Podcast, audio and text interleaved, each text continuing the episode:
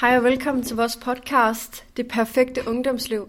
Jeg er jeres vært, og jeg hedder Charlene. Jeg er 18 år gammel, og jeg kommer fra Nordsjælland. Jeg har to medværter. Hej, jeg hedder Ela. Jeg er 18 år, og jeg er kommet fra Litauen. Hej, jeg hedder Diana, og øh, jeg er 20 år. Jeg kommer fra Rusland. Og i dag vil vi snakke lidt om det perfekte ungdomsliv hvordan det egentlig er. I kommer til at høre nogle interviews, vi har haft med en færing og en ung dansker, og så vil vi sætte dem lidt op mod hinanden. Og så lidt senere, så kommer der også til at være lidt om vores eget liv. Vi vil starte med at, hvad kan man sige, gengive i det interview, som vi havde med vores færing, som øh, desværre ikke kunne komme på grund af corona. Jeg vil interviewe, og så vil min medvært Ela spille vores færing. Hvor kommer du fra? Jeg kommer fra Færøerne, men lige nu bor jeg i København. Hvad er dit navn? Jeg hedder Markus. Og hvor gammel er du? Jeg er 27 og bliver 28 lige om lidt. Hvordan er bylivet på Færøerne? Jeg flyttede til København, da jeg var 15 år, så jeg var ikke ung i særlig lang tid i Færøerne. Jeg husker ikke særlig meget fra min ungdom, men i den by, som jeg boede, vi, vi kendte alle hinanden. Vi var he, heller ikke særlig meget, mange i min klasse, da jeg gik i skole. Jeg husker i 6. klasse, da jeg var kun fem elever, som er sindssygt i forhold til, når jeg flyttede til København og skulle begynde at gå i en ny klasse med 30 andre unge mennesker. Hvor på Færøerne kommer du fra? Jeg er født i Torshavn, og jeg vil ikke nævne den by, hvor jeg boede, på grund af personlige årsager. Hvor længe har du boet på Færøerne? Uh, som jeg sagde, jeg flyttede til København, når jeg var 15 år gammel, så jeg boede i Færøerne i 15 år. Hvordan husker du Færøerne? Som en ung dreng husker jeg det som en kedelig sted. Der var ikke mange piger på min alder, som jeg kunne lide. Og dem, som kom, var turister, som var der kun et par dage eller uger. For dem var alt spændende. Og så var det bare mig, som syntes, at den var kedelig. Min mor arbejdede ikke, da vi boede på færgene, så jeg var altid hjemme med hende. Og jeg siger det bare, det er ikke sjovt at være venner med min mor. Men på en tidspunkt, når jeg boede i færgene, interesserede jeg slet ikke i nogen. Jeg troede, det var kedeligt at bo på en ø. Men når jeg flyttede til København, kunne jeg godt mærke, at jeg begyndte at savne ro, og min mor fandt også en job, så jeg så hende heller ikke særlig meget. Jeg begyndte også at være sur på min far på en tidspunkt, fordi det var ham, som ville have, at vi skulle flytte. Altså, hvis du kunne, ville du så flytte tilbage til Færøerne? Ja og nej. Jeg elsker at være her, og nu som du ved, jeg er en del af hjemmeværnet, og hvis jeg er heldig, så kommer jeg ind på, i forsvar. Og jeg tror ikke, at jeg ville have det samme mulighed, hvis jeg flyttede tilbage til færgerne. Selvfølgelig, jeg kunne godt blive en del af en uh, hold, specielt hold på færgerne, som har at gøre noget med militæret. Jeg må ikke nævne navnet. Men hvis jeg havde en chance for at fortsætte min karriere på færgerne, så ville jeg gøre det. Jeg savner også ro og mine bedste forældre. Tak, Ela, fordi du gad at spille vores færing, da han desværre ikke kunne møde op. Vi fortsætter, og nu kommer I til at høre et øh, interview, vi lavede med en ung dansker, som øh, er lidt de samme spørgsmål, men selvfølgelig lidt det, noget andet. Og så vil vi sige øh, hej og velkommen til vores unge dansker. Øhm, kan du fortælle lidt om dig selv? Mit navn er Jens, jeg er 22 år gammel og kommer fra Odense. Hvad er ung for dig? For mig er en person, der er ung, en person, der er imellem 15 og nogle 20 år gammel. Hvordan definerer du det perfekte ungdomsliv? Det perfekte ungdomsliv for mig vil være et uh, liv, hvor du har det godt med dig selv og dine forældre, hvor du kommer godt ud af det med dine venner og har et godt, godt socialt samvær med din omgangskreds. Hvad er et godt og sundt ungdomsliv for dig? Et sundt ungdomsliv er på mange punkter det samme som det perfekte. Du har det godt med dig selv, din familie, og det går godt for dig. Spiller bylivet en, en stor rolle for dig?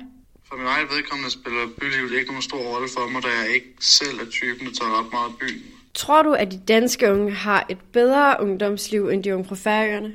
Jeg vil tro, at øh, de unge i Danmark har det bedre end dem på Færøerne, da vi har større adgang til langt de fleste ting, end de har på Færøerne. Hvis du kunne, ville du så flytte fra Danmark? Og hvis ja, hvorhen? Hvis nej, hvorfor? Jeg kunne godt selv finde på at flytte fra Danmark på et tidspunkt, men mest af arbejdsrelaterede årsager kunne jeg godt finde på at flytte til Tyskland eller Østrig eller lignende. Jamen, øh, så siger vi tusind tak til Jens fra Odense. Det var nogle, øh, det var nogle dejlige ord, og det, det hjalp os rigtig meget. Ella, Diana, skal vi... Øh, hvad, hvad, hvad synes I egentlig til, at Jens han siger, at byttet ikke spiller en stor rolle for ham? Altså, han er jo 22. Er det ikke øh, en del af vores danske ungdomskultur at drikke meget alkohol?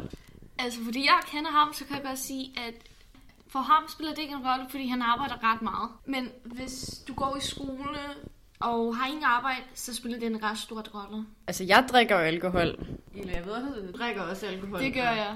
Altså, jeg ved, Diana, du, du drikker jo ikke alkohol, ja. men det, det, det er så forklaret, fordi du er Ja. muslim, ikke? Så, Ja. så det, det, det gør du ikke. Nej. Nej, for du er en god pige. Du er ikke, du er ikke ligesom os andre. Du er ikke, du er ikke sådan en hedning ligesom os andre. Vi ryger i helvede, det gør vi. Men øhm, ja, altså det perfekte ungdomsliv. Altså, hvad, hvad er perfekt for jer?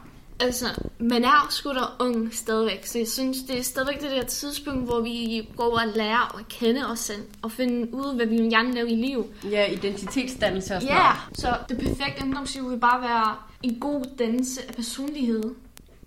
Ja, men det har også virkelig meget at gøre med, hvilket miljø man er vokset op i. Det er også rigtigt. Altså, hvis man er vokset op i en ghetto og sådan noget, så er det lidt svært at Så har man ikke de muligheder, som Nej, har. og man er ikke lige så, man kan man sige, dannet og sådan noget, fordi det er bare ikke noget, man får med sig. Altså, men det er jo ikke kun ens omgivelser. Det kan jo også være på internettet. Det er jo virkelig, det er jo virkelig meget. Det er også noget med trends og sådan noget. Altså, nu er der jo, øh, nu er der jo nogle forskellige trends, der kan gøre rigtig mange ting, ikke? Altså, den, den seneste, den seneste trend, jeg ligesom har lagt mærke til, det er jo en speciel sang fra et gammelt børneprogram, og jeg tror vist alle sammen godt, vi kender den her. Men nu synes jeg lige, vi skal høre den kort, bare for så alle de kan være med. Flip, flap, fluber, duber, blop, og fluber, duber, bip, og flop. Flip, flap, fluber, duber, blop, og fliber, biber, blap, og. Ja, så kan vi ikke høre mere af den. Øhm, den er jævn, altså i mine ører sådan, den er fed, men den er også virkelig dårlig. Øhm, men det er jo en gammel sang, og det er jo, det, det, det, er jo, det er jo underligt, at sådan nogle gamle ting, de egentlig kan få os til at ændre os så meget. Altså det er jo også det samme med den der Gangnam Style, og alle de der underlige sange, den der What Does the Fuck Say, og alle de der, alle de kendte den. Og alle dem, der ikke gjorde, de var mærkelige. Sådan lidt ligesom det der med for eksempel alkohol, at eller lad os nu sige, at øh, du kommer hen til dine venner og siger, at du drikker ikke i dag. Hvad siger de så til dig? De siger, øh, du er mærkelig, det skal du drikke, det er en del af, du er en del af vores gruppe, så du skal være med. Så det er faktisk også en lille smule gruppepres og sådan noget med, Ja. hvis du skal være med, så skal du drikke alkohol. Ja, det er det. Og det er jo også bare, altså vi er jo selv lidt med til at gøre det mod hinanden, ikke? Altså, også det der med, altså hvis man er blevet mobbet som lille, altså det tror jeg, vi alle sammen har prøvet, ikke? Ja. Altså, Diana, hun er blevet mobbet. Øh, jeg er blevet mobbet. Det har jeg også. Ela, Ela er også blevet mobbet. Der er nok millioner af unge børn, danskere. Alle, de er blevet mobbet på et eller andet tidspunkt af nogen. Det er de færreste, der ikke er det. Men jeg tror lidt, vi gør det mod os selv. Men det perfekte ungdomsliv, det er jo svært at forklare. For der er jo rigtig mange ting. Det er et rigtig stort aspekt med, hvad der er perfekt. Altså, jeg synes jo for eksempel, at jeg er perfekt. Nej, det var en joke. Øhm, jeg er ikke narcissist så meget. I hvert fald, altså det er jo forskelligt, hvad folk de definerer som perfekt. Altså hvis det skulle være for mig, så ville det være stort hus, stor bil, altså en stor hund, masser af penge og sådan noget. Og virkelig bare leve, leve livet og kunne gøre det, jeg har lyst til. Hvad, hvad, hvad er det egentlig for dig, Diana? Hvad, hvad, hvordan skulle dit liv være, hvis det var perfekt? Altså, skulle du have sådan der børn, eller være gift? Hvad vil, eller... vil være din perfekt ungdom? Ja. Ungdom. Hvad min drømme er? Jamen, altså, hvis dit liv skulle være perfekt, hvad mangler du lige nu for, at dit liv er perfekt?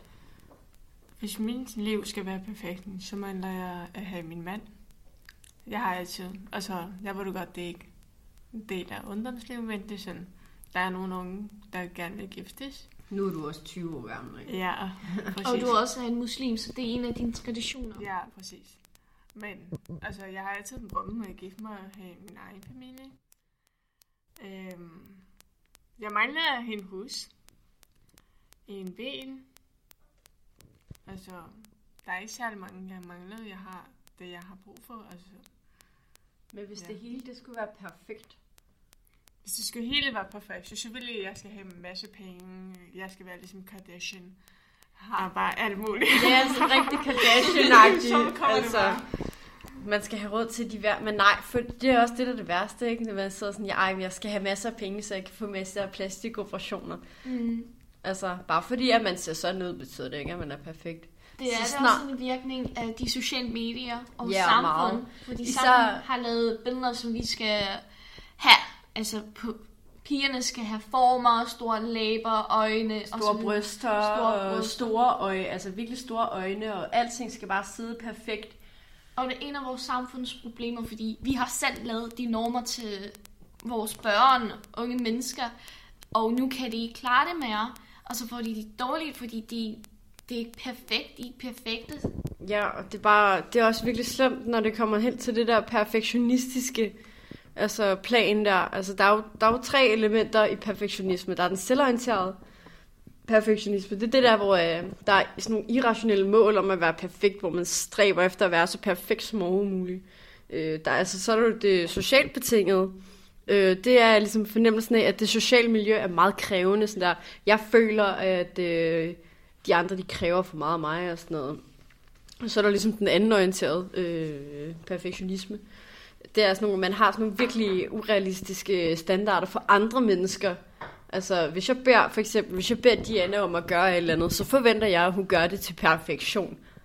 Og det ligger jo også virkelig meget pres på de unge, fordi de får at vide, de får at vide hele deres liv, ej, men du er bare min lille stjerne, og du kan det hele. Du kan blive, hvad du vil, og du kan gøre lige, hvad du har lyst til, og sådan noget. Så kommer man ud i den virkelige verden, og så ser man, at folk, de forventer alt for meget af dig.